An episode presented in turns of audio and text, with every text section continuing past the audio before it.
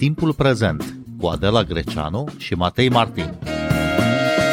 Podcast ascultat de Ascendis, creator de cultură organizațională. Bine v-am găsit! Invitatul nostru este astăzi scriitorul Viorel Marinasa, pe care l-am întâlnit la Timișoara, unde continuă evenimentele organizate în cadrul amplului proiect Capitală Europeană a Culturii. Am vrut să aflăm cum se vede Timișoara Revoluției din decembrie 1989, în orașul care anul acesta gestionează un titlu foarte important și în ce măsură simbolurile luptei pentru libertate se văd pe harta capitalei europene a culturii din 2023. Uh, Domnule Viorel Marineasa, bun venit, bun revenit la Radio România Cultural. Mulțumesc! Să o luăm uh, de la 1989. Ați participat uh, la evenimentele care au declanșat Revoluția din decembrie. Ați fost unul dintre cei care au redactat proclamația de la Timișoara, cum se vede acest moment din istoria noastră recentă în programul Capitalei Europene a Culturii din 2023? Cred că se vede în mod eh, direct acolo unde este vorba despre Memorialul Revoluției. Acolo s-au eh, organizat cele mai multe manifestări. Sigur că da, au acolo expoziții permanente care merită văzute și revăzute pentru că sunt mereu completate. Uh, plus că au uh, venit acolo cu tot felul de alte expoziții și niște prelegeri, niște conferințe care au uh, completat în mod fericit tot contextul central și este european de atunci, din anul acela, Uh, pentru a nu face din uh, Timișoara, din România, o insuliță în toată povestea asta, ci pentru a stabili niște uh, conexiuni internaționale, europene, care au existat din abundență. Și cred că au reușit să facă o treabă foarte bună în acest sens. Pe de altă parte, după câte știu, au fost destule uh, tururi ghidate prin locurile acestea ale Revoluției, deci uh, lucrurile trebuie uh, făcute mai subtil, nu propagandistic, așa cum se făceau pe vremuri ca omului să îi se facă lehamite sau să îi se pare suspect. În orașul Berlin, de pildă, locurile emblematice sau dureroase ale istoriei sunt marcate foarte vizibil în oraș. Locul prin care a trecut odinioară zidul este vizibil în continuare printr-o dâră din bronz care traversează orașul, care desparte simbolic și astăzi. Sunt pavele în fața caselor din care au fost deportați evrei, foarte vizibili peste tot. Sunt vizibile, sunt semnalizate locurile importante ale Revoluției în orașul Timișoara? Eh, sunt eh, semnalizate, dar aici aveți dreptate un pic cam eh, discret și mm, nu știu dacă un străin de oraș reușește să le sesizeze. Și aici probabil că ar fi trebuit cumva lucrat, lucrat mai mult și făcut ca ele să fie mai evidente. E o sugestie, în fond, chiar dacă trece acest an de capitală culturală, lucrurile se pot face în continuare, se pot uh, îmbunătăți și uh, cred că da, ar trebui lucrat în sensul ăsta. Uh, sloganul sub care se desfășoară programul Timișoara Capitală Europeană a Culturii 2023 face referire la lumină, Light Your City, se referă la lumină, la flacăra Revoluției. Cum vi se pare acest, acest slogan și această corespondență? Da, prima oară când l-am auzit mi s-a părut un pic cam uh, strident așa, uh, dar uh, m-am obișnuit cu el, poate s-au obișnuit și alții. Cred că face, sigur, referire și la Revoluție, dar și la acea zonă a unei Timișoare mai aproape de cultura tehnică, de cultura industrială. A fost primul oraș uh, electrificat din această parte a Europei. După aceea a existat circulația aceasta a tramvailor înaintea altor ilustre orașe, deci se referă și la acest geniu tehnic care există aici, să nu uităm că și după Marea Unire prima universitate creată a fost Politehnica, deci a existat această aprehensiune pentru tehnică, pentru industrie, pentru uh, comerț. Uh, Melius Iosef, în minunatul său roman uh, Orașul pierdut în ceață, el timișorean fiind, cumva reproșează urbei sau oamenilor ei că de multe ori se pierd în zonele acestea de afaceri, în zonele comerciale și na, acest lucru parcă pe undeva îl uh, deranjează, nu?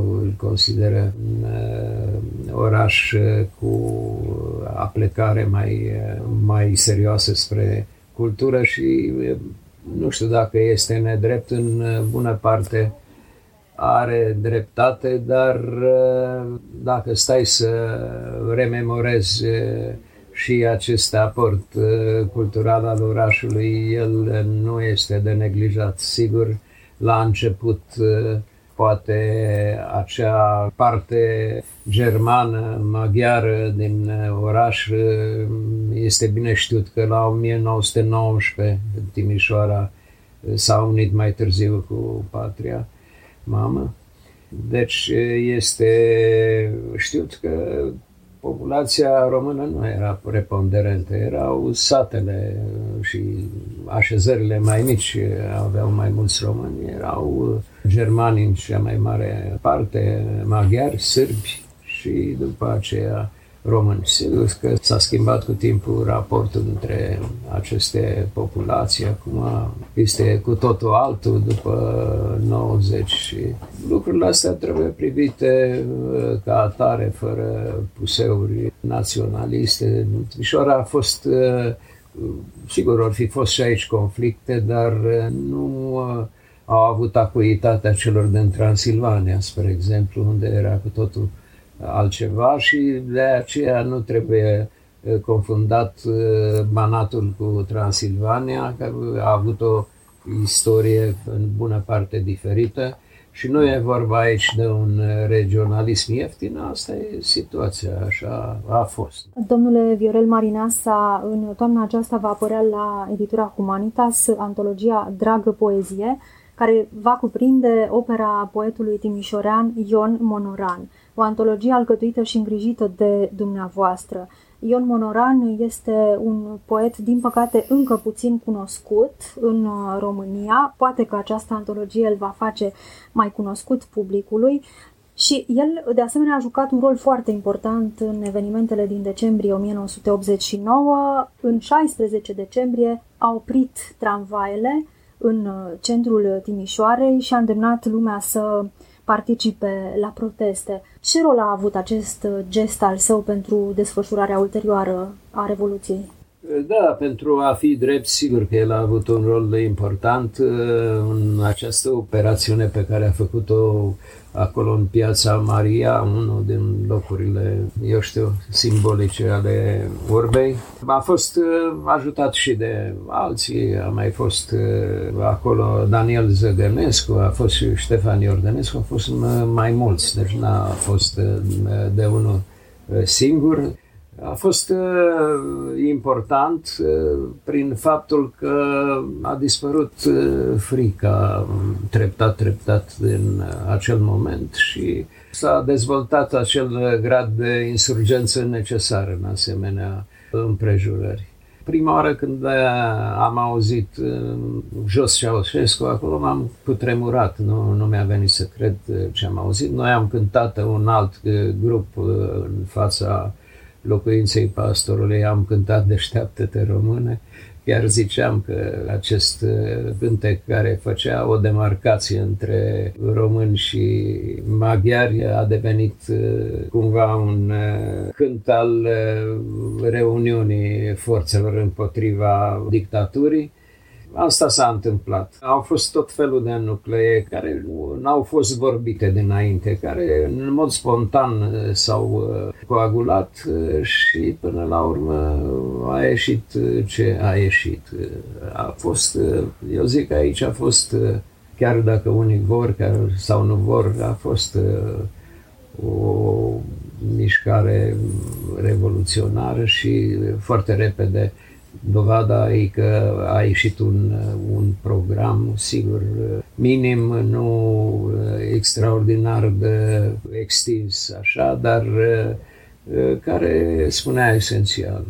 E vorba de proclamația de la Timișoara? Nu, înainte a fost un document al Frontului Democratic Român, care a fost deja o mică organizație ad hoc, așa, și de acolo s-a pornit. După aceea, foarte repede, când lumea din toată țara era încă năucă, în ianuarie am înființat ziarul Timișoara ca o contrapondere la fosta presă de partid care băjuia de mama focului ba într-o direcție, ba în alta.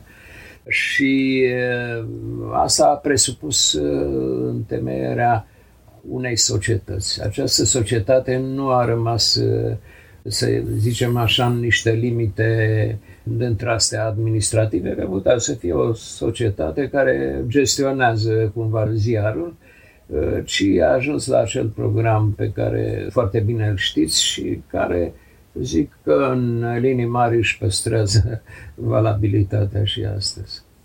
Să ne întoarcem la Ion Monoran. Cum se vede personalitatea lui în acest program Timișoara, capitala europeană a culturii? Sunt convins că și-ar fi uh, dorit uh, așa ceva. El a fost, uh, ziceam eu, proletarul care s-a ridicat împotriva falsei dictaturi a proletariatului, cea pe care o propunea comuniștii de atunci. Și el uh, era un rebel, dar era pe de altă parte uh, și un tip, un autodidact extrem de cultivat și cei care i-au studiat uh, mai bine opera au subliniat acest lucru. E și o biografie foarte interesantă, nu? Ion Monoran a vrut să fugă din, din România. Da. Se evocăm puțin biografia lui. Da, la 18 ani, deci a avut această tentativă, a fost culmea turnat exact de tipul care a organizat grupul. Pe de altă parte, ca să vă dau un, un detaliu, la un moment dat a vrut să uh, intre la filologie. Și, și că nu vrei să clarificăm, adică să-i dau un fel de ore, să clarificăm niște lucruri, nu de literatură, că acolo era doxă, într-adevăr, citise enorm de mult, la gramatică. Și am uh, rămas uh, uimit de cât de bine era structurat el pe această gramatică a limbii române. Știți că atunci se făcea gramatică între clasele 5 și 7, după aia la liceu nu se mai prea făcea nimic. Avea un cap atât de limpede în sensul ăsta, zic, băi, n-am ce să te învăț, că zic, le știi pe toate, prindea din zbor, era o minte ageră și care prindea toate subtilitățile astea de limbii române, ale gramaticii românești, ale lexicologiei, deci era extrem de dotat în sensul acesta.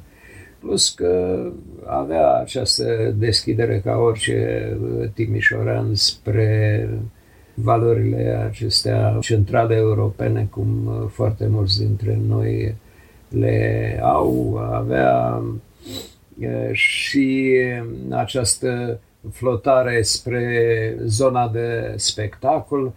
Mi-amintesc că în lunile acelea tulburi de după Revoluție era unul dintre tipii în stare să scoată în stradă masele pentru o idee, nu pentru a se revolta așa în sec și aiurea și era unul dintre puțini oameni de care oficialitățile da, care se aflau așa pe o sârmă foarte subțire se temeau pentru că erau de multe ori niște ariviști, niște oameni de circunstanță acolo. Ce cuprinde această antologie Dragă Poezie, care va apărea la Humanitas și de care v-ați ocupat, domnule Marinasa? Am început să mă ocup, acum mai, mai există niște pași.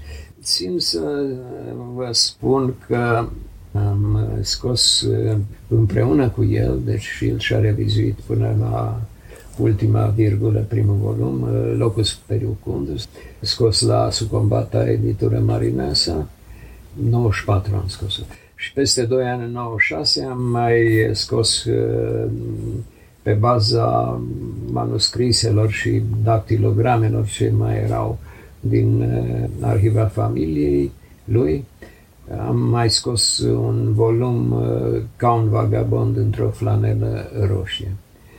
După un timp au mai apărut o serie de texte tot aflate în posesia familiei, iar împreună cu regretatul Daniel Dighi am scos la editora Cartea Românească un alt volum care nu coincidea cu nimic cu celelalte. Eu însumi se chema L-am uh, structurat, l-am aranjat, aranjat în sensul că am pus într-o anumită ordine, nu am avut nicio emixtiune în text. Uh, am publicat și niște uh, scrisori ale lui către niște personalități ale literaturii române de atunci, cu Geo Dumitrescu, am mai corespondat cu Dinu Flământ, care a scris foarte elogios când a fost cenaclu Amfiteatru, aici a scris foarte elogios în revista Amfiteatru. Și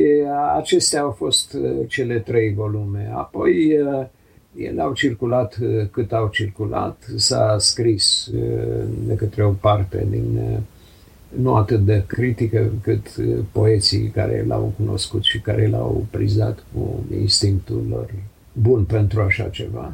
Ruxandra Cesereanu a scris foarte bine, Aurel Pantea, au mai fost. Nu mi din toți în minte acum.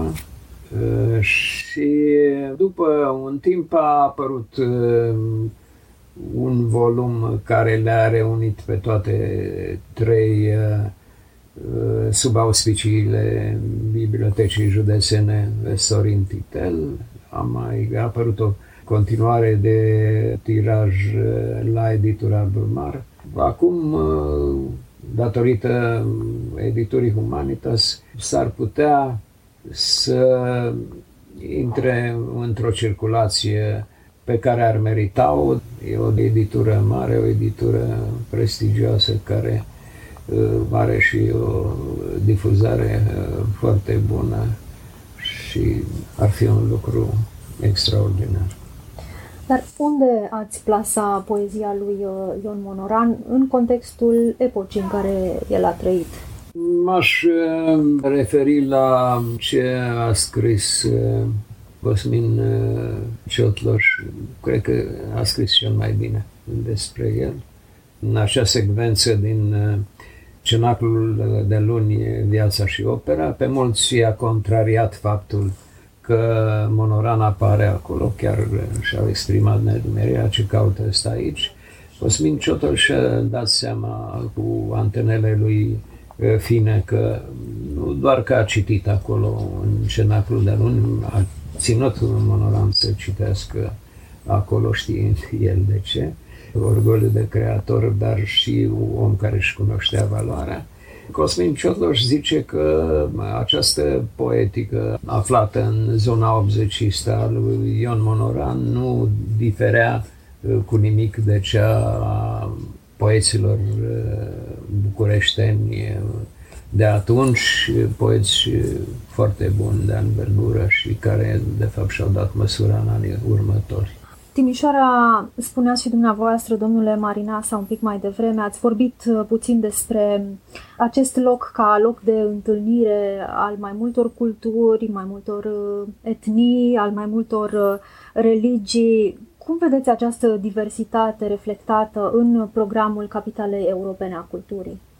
În general a fost, a fost bine prinsă și ce a făcut uh, teatrul german, teatrul maghiar, alte lucruri, orașul paralel, Au fost foarte multe manifestări, de multe ori s-au călcat pe bombe unele pe altele. N-aș zice că au fost prea multe, fiecare a putut să aleagă. E, e bine că a fost așa. Ce regret eu e că importanța deosebită a grupului Acționsgrupe Banat nu a prea fost prinsă.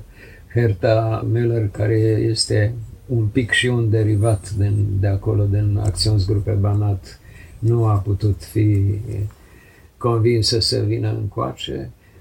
De asemenea, ar fi fost important, eu am propus lucrul acesta, dar na, nu se pot realiza toate propunerile, să fie marcat și faptul că Rilke a avut o corespondență cu un scriitor de aici, Franz Xaver Capus.